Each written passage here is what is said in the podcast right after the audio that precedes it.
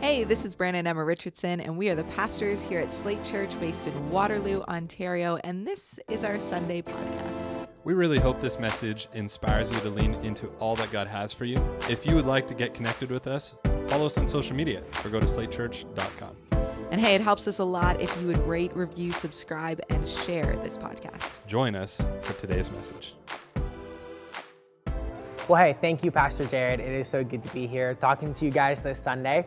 Uh, as Pastor Jared mentioned, my name is Nate, and alongside my wife, Emily, we are the online site pastors here. So we would love to connect with you. I know Jared just said how important it is to get connected, especially if you're tuning in online. We want to know you. We want to hear from you, hear your story. Uh, and Emily and I personally would just love to connect and have a chat, grab a coffee if you're close enough, jump on Zoom, whatever that looks like, uh, and just get to know you a little bit better. So thank you so much for joining us today. Uh, and I'm excited for us to jump into the final message of our Good Life series. Uh, we're doing this on Thanksgiving Sunday, which is really exciting. Uh, and uh, I don't, I'm personally thankful for N F L football right now.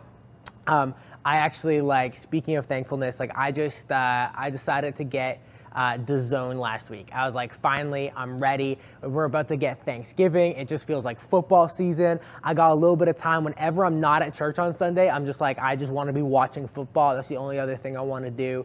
And I'm like, okay, this is great. I'm going to get D A Z N. I'm going to get like unlimited football that I can watch. We had a little bit of money saved in our budget. I was so excited. And then this week I found out our insurance went up. So you know what? I'm still thankful that we're insured. I'm still thankful that it's good. Uh, might not be able to keep D A Z N, which is a little bit sad. Gonna miss out on my football, uh, but I get I got this month. So if you want to watch football with me this month, hit me up. Uh, I'm gonna be watching a ton of it. It's gonna be great. Uh, but yeah, it's Thanksgiving Sunday. It's a really great time to connect with family, to dive deep, to build relationship. Uh, and I really hope that this message today can encourage us in our gratitude and our thankfulness. We've been working out of First Peter two twelve uh, as kind of our core verse over the last uh, uh, few weeks of our Good Life series. In this verse, it says, It says, live such good lives among the pagans that though they accuse you of doing wrong, they may see your good deeds and glorify God on the day he visits us.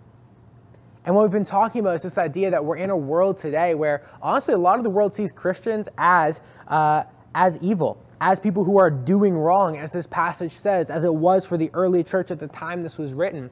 And, and we're in this context where we used to be seen as like generally good, but lame. Like the Ned Flanders is what we've been saying. Uh, yet now there's kind of this different perception that we might actually be evil or oppressive, or some of the traditional views of Christians might be a problem for people in today's society. Uh, and, and, and, and we're kind of exploring and working through how we navigate this as the church within that context.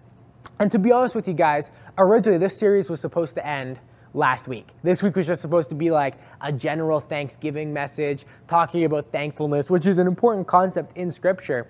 But what was really cool is as we were studying in First Peter, we were looking through this letter that Peter wrote to the, some of the early churches uh, uh, outside of of, uh, of Jerusalem and, and kind of the Israel and, and into like the Roman Empire and Asia. As he was writing to these early churches, we're studying through this letter, and, and, and I realized that there's actually a key like focus on gratitude and thankfulness that exists within here. Uh, so I just want to break down kind of how we're approaching this, what this context is going to look like in a second. But first, let's just start off with prayer, uh, inviting God in before I continue and go any further.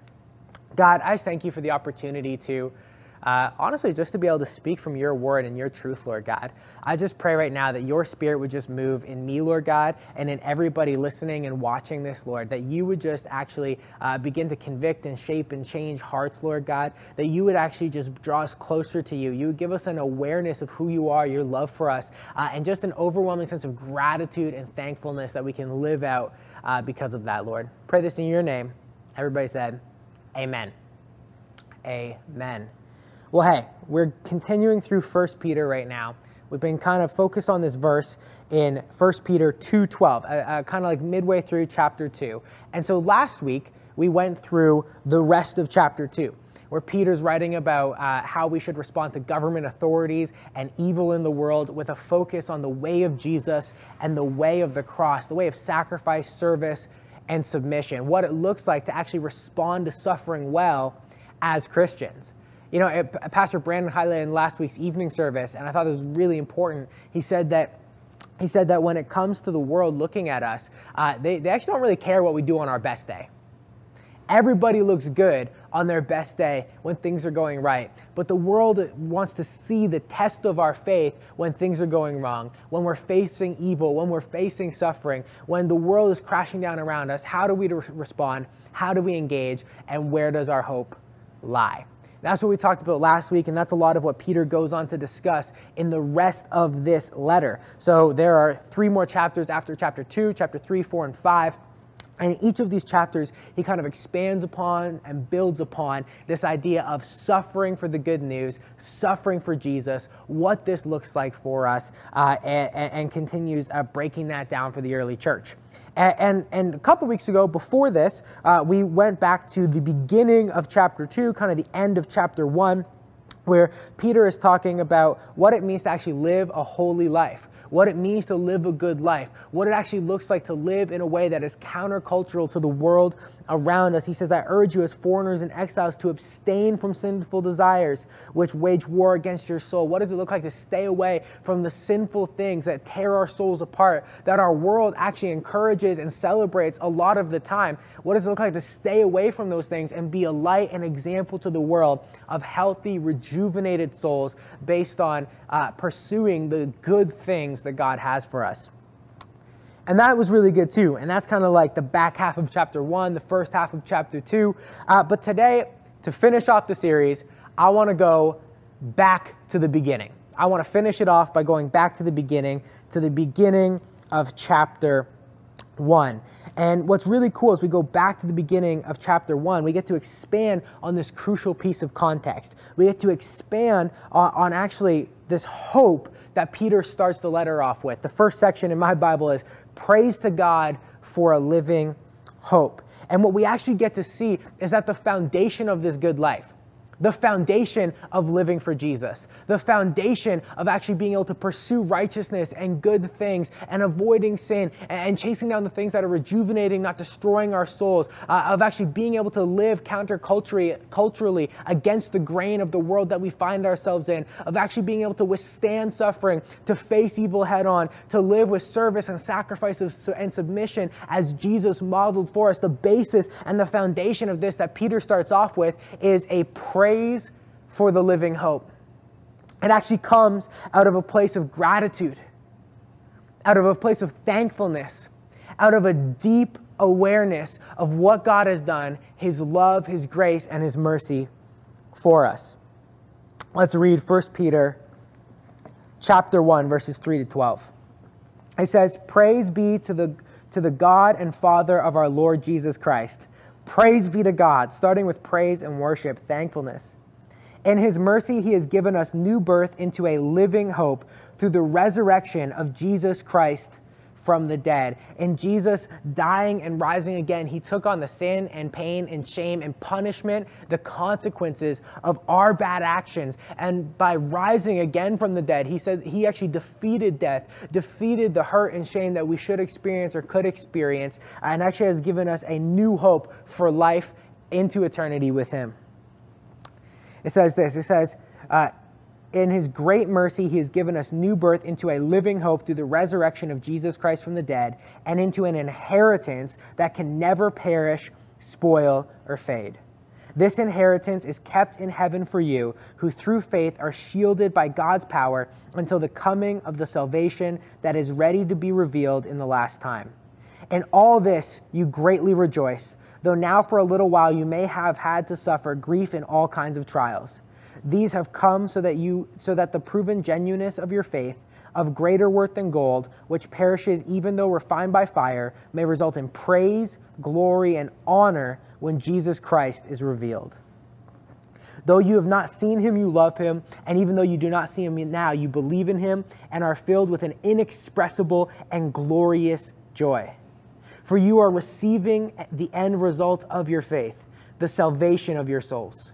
Concerning this salvation, the prophets who spoke of the grace that was to come to you searched intently and with the greatest care, trying to find out the time and circumstances to which the Spirit of Christ in them was pointing when he predicted the sufferings of the Messiah and the glories that would follow. He's speaking here to the history and legacy of prophets in the Old Testament who actually saw ahead to what God would do, saw ahead to the hope that we would have in Jesus. And they didn't know what it was for. They didn't know if it was for their time, for, for a shortly future time, for whatever time. But we know that it is actually for our time since Jesus has come, that we get to experience this hope.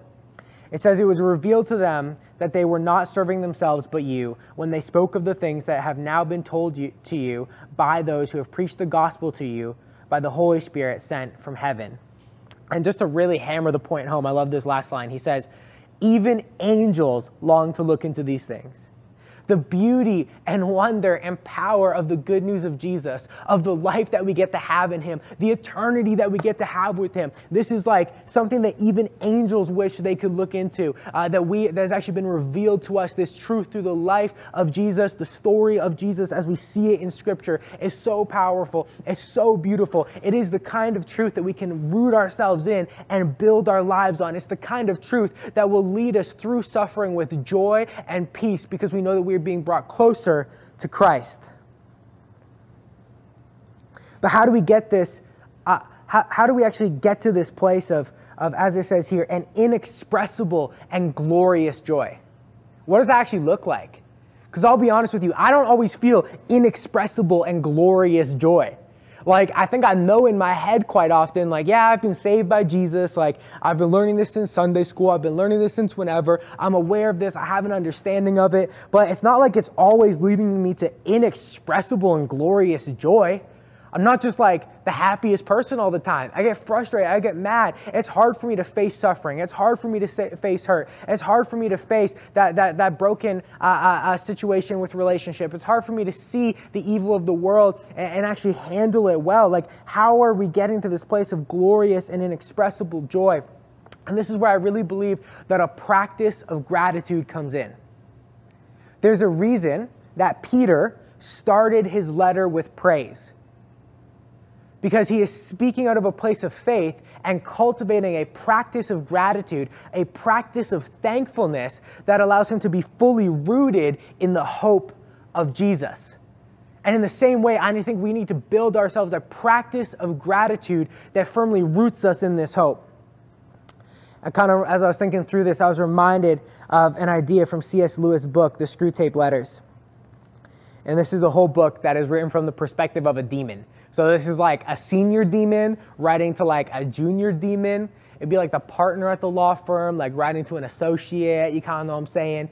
Uh, but it is this senior demon writing to this junior demon. So it's all like, everything I'm going to say is like written from like the reverse perspective. Like it's all like, uh, it's trying to have bad stuff happen. It's trying to corrupt and bring down and pull somebody away from Jesus. It's written in the negative, but it's this really powerful idea C S Lewis talks about in Screwtape Letters. He says, think, this is the older demon writing. He says, think of your man as a series of concentric circles, his will being the innermost, his intellect coming next, and finally his fantasy. You can hardly hope at once to exclude from all the circles everything that smells of the enemy. And when he says the enemy, he means God, who's not the enemy. He's our Father. He's uh, loving, but they're calling him the enemy.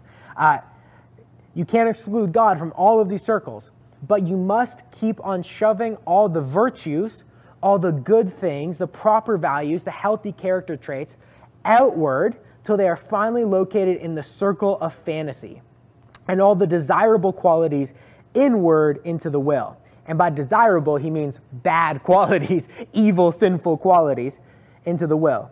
It is only in so far as they reach the will and are there embodied in habits that the virtues are really fatal to us. Good character, good living, and understanding of the hope of Jesus, uh, gratitude and thankfulness are actually only valuable and detrimental to our enemy, the demonic, and are only valuable to us if they make it out, out of a place of fantasy, out of a place of intellect, and into our innermost will, into our habits. All sorts of virtues painted in, in the fantasy or approved by the intellect even or in some measure loved and admired, will not keep a man from our Father's house." And by this the demon means from the devil's house, from hell. "Indeed, they may make him more amusing when he gets there." See, I love this idea of fantasy, intellect, will. These nested, concentric circles that represent our understanding and believing. I really believe that to root ourselves in the gospel, in the good news of Jesus, in a way that allows us to endure suffering, to find hope in the darkest spaces, to live a countercultural life that goes against the grain of our culture, we need to be firmly planted in the hope of Jesus. We need a practice of gratitude that gets the truth of Jesus out of our imagination and into our will. We need our, our, our actually place as children of God the Father, as little brothers and sisters to Jesus, as free people who are citizens of heaven, no longer citizens of the world. We need that to not just be something we know in our heads, not just something we've heard on Sundays, not just something we can conceptually imagine, but something that is deep within our hearts. We need to go from a place of fantasy to a place of identity. It needs to be who we are, intertwined in our actions and our thoughts, intertwined into our desires in our daily life. I think a good example of a fantasy that I've had recently is building a patio in my backyard.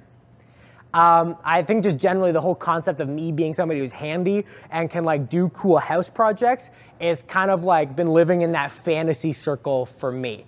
Um, I like, uh, we, Emily and I got a house like a year ago, and we're coming into this summer at the beginning of the summer, and I'm just like, oh yeah, like, we're going to do all this stuff. I had all these maps and plans for the backyard. I was fantasizing like crazy. I'm like, we're going to build a fire pit patio out here. We're going to get like a gas fire pit, like built into the ground. We're going to do all this gardening and this like whole natural landscaping thing with local plants. I had all these ideas. We were going to put like a, a projector and a screen out there so we could watch movies in the backyard, all this kind of stuff. I had all these big dreams, these big plans. And you know what? I even got it out of the place of fantasy to intellect. I started watching all these YouTube videos. I started like doing all this research. I like was watching my YouTubes. I'm seeing my handy dudes and I'm like, oh yeah, I totally got this. Like easy. I can build this patio. I can build this fire pit. I can do this gardening. Like I understand it. I know it. And then we got to the will. We got to the, the actual, the desire to implement it, the ability to get it done. And I started working on it and realized that myself as a handy person is a fantasy.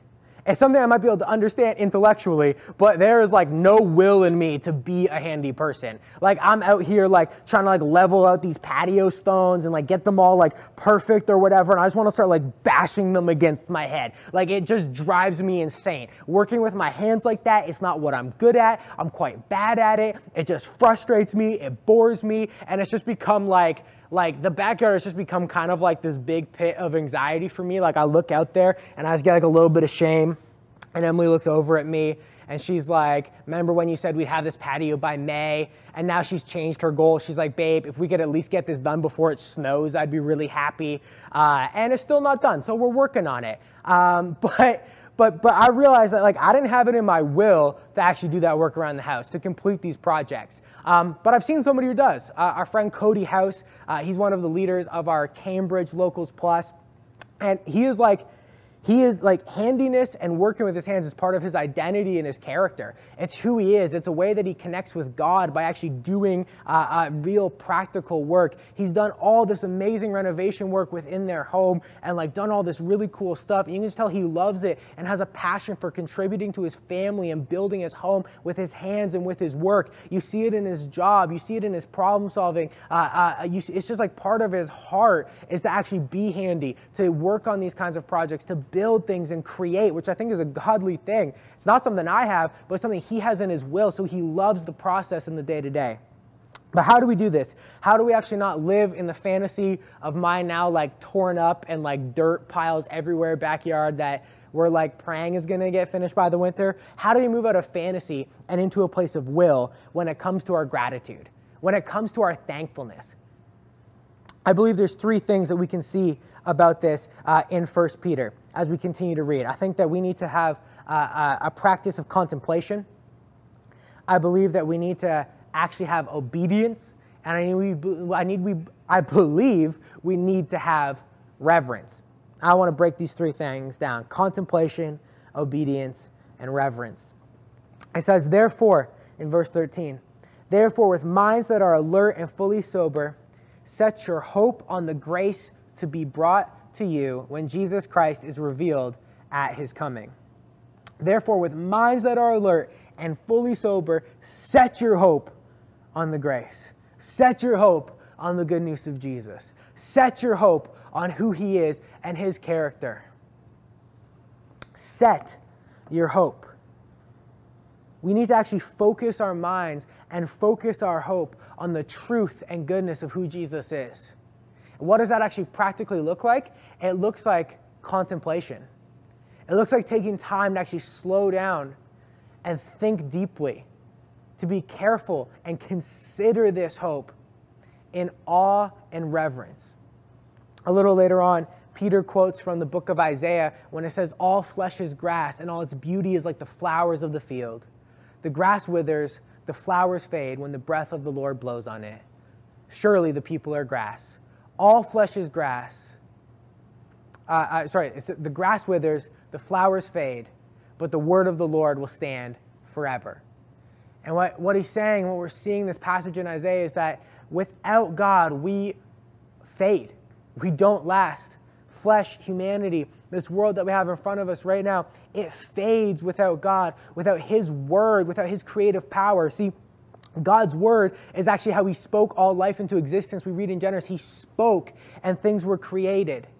His word is the only thing that lasts. We actually have his word revealed to us through, G- through Jesus Christ, through the Holy Spirit inspiring the scriptures, and through prayer as we lean into the Holy Spirit. So if we actually want to be have a healthy practice of gratitude, if we actually want to be able to root ourselves deeply in the hope of Jesus, we need to actually be willing to contemplate, to slow down, to consider the word of God, the only thing that is lasting and eternal. We need to actually take some time and read scripture.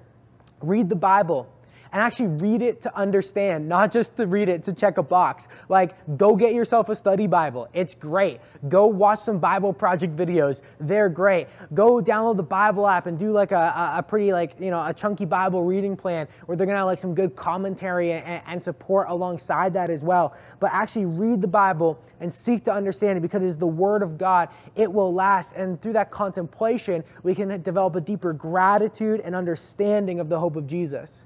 But not just that, let's make sure that we are actually uh, uh, constantly keeping our minds alert and fully sober. Let's be alert and looking for opportunities for gratitude and thankfulness. Let's be thanking God when we see the sun rising and the beauty of it, when we see trees and grass and life, when we see uh, friends who love us, when we see somebody helping a stranger, when we spend time on Thanksgiving eating with family and friends, when we show up to church and, and, and we actually get to just see like some amazing people here, and we're thankful for Pastor Brandon and Emma and our lead pastors, and, and we're thankful for what God is doing here at church and all these different things. Let's be alert and looking for opportunities to show gratitude, to contemplate God's goodness, to really let it sink in. It's kind of like when I was studying in university, I was a pretty terrible student, and I did economics, and I remember none of it because my study sessions were like eight Red Bulls and an all-nighter just trying to cram everything in the day before the exam. Like, you don't actually learn anything that way. You might know it, but you don't learn it. And in the same way, we need to actually uh, we need to actually learn on a deeper level the truth of God's goodness, not just cramming it into our brains, not just saying, I learned that once, I got it, but actually revitalizing ourselves and refreshing ourselves with his good news every single day. It goes on and it says, as obedient children, do not conform to the evil desires you had when you lived in ignorance, but just as he who called you is holy, so be holy in all you do. For it is written, be holy because I am holy. See, it's not just enough to like have a mindset of gratitude, but we actually need to enact our gratitude. It actually needs to lead to obedience, to actually us doing our best to live it out in the world around us. It's kind of like if I say, oh yeah, I'm like super thankful for my mom. Like, I really love her. I have a lot of gratitude for my family. I love my mom. She's great. But I haven't called her in six months. That gratitude is worthless. I actually think that if our gratitude is an, only an attitude, it's simply platitudes. which is super cheesy, and I probably shouldn't have said that, but uh, uh, Tim told me to say that. Don't worry about it. But uh, but seriously, though, uh, I really believe that if if our gratitude is something that, that we aren't enacting, if we're not living it out, if it's just like, oh, yeah, I'm thankful, but we're not actually k- taking it past contemplation and into obedience, if we're not saying, yeah, I'm thankful for my church, so I'm going to show up and I'm going to serve. I'm online. I'm going to help with online host. Uh, I, I'm, I'm in person. I'm going to hold the door. I'm going to help set up. I'm going to do what I can to contribute to what God is doing. If we say that we're thankful for everything that God has provided for us, for our home and, and, and for our finances and our resources, but we're not taking people in when they need a place to be, when we're not feeding a family who, who's looking for support this Thanksgiving, when we're not giving back generously to our church and to the world around us, that gratitude is actually quite hollow. And here's the thing. We, we have to know that, that we can't just do it all on our own willpower. Obedience isn't the whole story. Uh, he, like the Bible is very clear that, that we can't just obey ourselves into God's good graces, that it actually, if we just try and obey out of our own power, we will fail. But we still have a part to play. It is a partnership between God's love, His grace, and the power of the Holy Spirit and our best efforts. C S. Lewis, I'm quoting him again because, frankly, I found this quote while I was looking for the other one, and I was like, this is really good too. Um, he says this. He says, now we cannot discover our failure to keep God's law except by trying our very hardest and then failing. Unless we really try, whatever we say, there will always be at the back of our minds the idea that if we try harder next time, we shall succeed in being completely good. Thus, in one sense, the road back to God is a road of moral effort or trying harder and harder. But in another sense, it is not trying that is going to bring us home. All this trying leads up to the vital moment at which you turn to God and say, you must do this. I can't. See, when it comes to living a life of gratitude and actually rooting ourselves deeply in the hope of Jesus, we need to contemplate, we need to consider, we need to begin to get this through our imaginations, through our intellect and understanding, begin to really rest on it as it seeps into our will. But if we want to take that next step of getting it into our identity and our will, we need to do our best to act it out. We need to try our hardest. And let me tell you, you will fail, you will mess up, you won't succeed, but God is good and He will keep picking you back up as you run that race. He will keep coming alongside you. And through that process, we can say, God, I can't do this on my own. Only you can do this. Only you can get me to this place of obedience. I'm going to keep trying, but I know that it's only in you that I can succeed. Finally, reverence. In verse seventeen, it says, since you call on a Father who judges each person's work impartially, live out your time as foreigners here in reverent fear. For you know that it is not with perishable things such as silver or gold that you were redeemed from the empty way of life handed down to you from your ancestors, but with the precious blood of Christ, a lamb without blemish or defect. See, as we begin to contemplate and consider our thankfulness day in and day out, as we begin to rest in and, and understand and unpack the truth and beauty of what Christ has done for us, as we begin to faithfully obey as best as we possibly can and live out of this place, we get to a place of living in reverent fear, the good kind of fear, and awe and wonder of who God is, of His love for us, of His power and His holiness, and just the beauty of the fact that He sent His Son Jesus for us.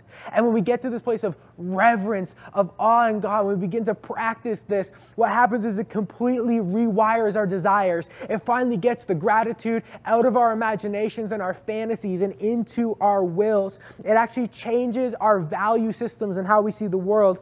And it says, it was not with perishable, perishable things such as silver or gold that you were redeemed, but with the precious blood of Christ, the good life we have been called to. This good life of following after Jesus, this good life of actually facing suffering and pain and hurt with an inexpressible joy that can only come from being deeply rooted in the hope of Christ. I want to close today uh, with a quick story about my mom. She, uh, uh, I was hanging out with her as I was prepping for this message, and she was just sharing some of what God has been doing in her life lately. And I was blown away because I feel like it applies so well to what we're talking about here. And she was just sharing, she's like, I've been a Christian since nineteen seventy-five. She's like, and I feel like I am still like every day unpacking and understanding deeper the goodness of Jesus' sacrifice for me. She's like, it doesn't matter how many times I've heard that Jesus died for my sins and, and that I received life in him. She's like, I'm amazed that even after all these years, daily, I can find the beauty in that truth. I think that's a challenge for us here today. Whether you've been a Christian for a minute, whether you've been a Christian for thirty, forty years, whether you're not a Christian at all and you want to start and become one today, I think the challenge for us today to live out this good life, to be an example to the world around us, to be faithful in the context we find ourselves, is to wake up and daily choose gratitude, daily choose to rest and plant ourselves in the hope of Jesus, to understand that this beautiful hope, this wonderful revelation that God sent his son for us is something that we can live in awe and wonder and reverence of for the rest of our lives. It's not something you figure out after a message like this today. It's not something you just read the big enough book and you understand, but it's something you continue to work out day in and day out through contemplation, obedience, and reverence to God. If you're here today, and you've never made a decision to follow Jesus before, you wouldn't necessarily call yourself a Christian, you wouldn't say that you're a follower of Jesus, uh, and you just wanna make that decision, you're tuning in and you're like, yeah, you know what, like I want to live the good life. I want to live a life of following after Jesus. Even if it's tough, I want this joy that is gonna get me through the struggles and the challenges and the crap that I've faced in my life. If that's you, I wanna just give you an opportunity to make that decision. So wherever you are, if you're at home, if you're tuning in just on your phone, on a laptop, on a T V, it doesn't matter where you are right now. Uh, if you're comfortable, I just encourage you, just raise up a hand. Nothing like spooky or overly spiritual happens when you do this. It's just an opportunity for you to declare and say to yourself, uh, hey, you know what? I'm making this decision. I'm making this choice to follow Jesus, and I would love to pray with you. Um, and in just a second, Pastor Jared's coming back up to close, and when he does so, he'll give you some further directions on how you can get connected and actually get people to come alongside you to live out that journey. Let's pray. God, I just thank you for anybody making this decision.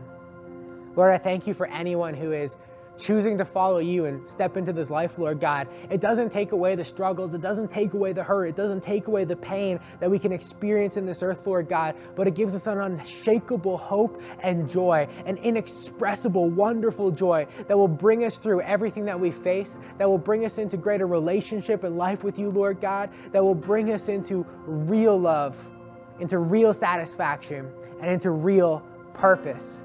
I just pray right now for everybody making this decision that you would be with them, Lord, that they would just find the right people to come alongside them in this journey, God, uh, and that you would just get them the supports that they need as they seek to follow after you. Pray this in your name. Amen. Amen. And that's the best decision you could ever make. As I mentioned, get connected.